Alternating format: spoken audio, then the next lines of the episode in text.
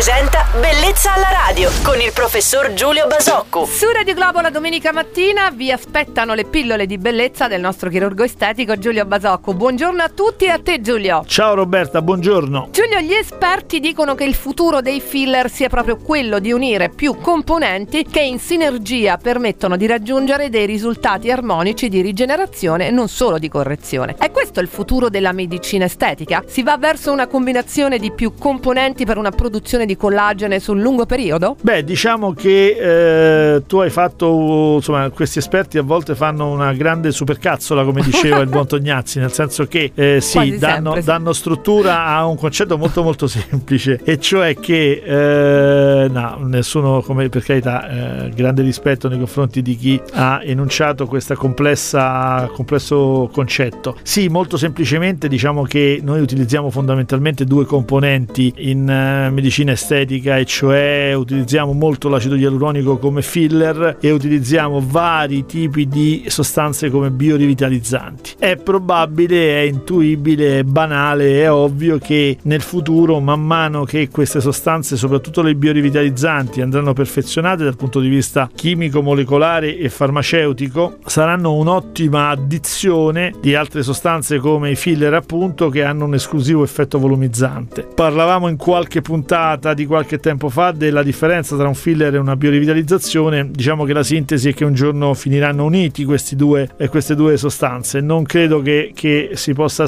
ascrivere questo al futuro della medicina estetica, ma semplicemente a un, a un meccanismo abbastanza banale per cui otteniamo con uno stesso trattamento due funzioni invece che una. Grazie Giulio per aver condiviso con noi i tuoi pensieri sul futuro della medicina estetica e per quelli che non vedono l'ora di risentire il nostro chirurgo estetico Giulio Pochissimi. Basocco.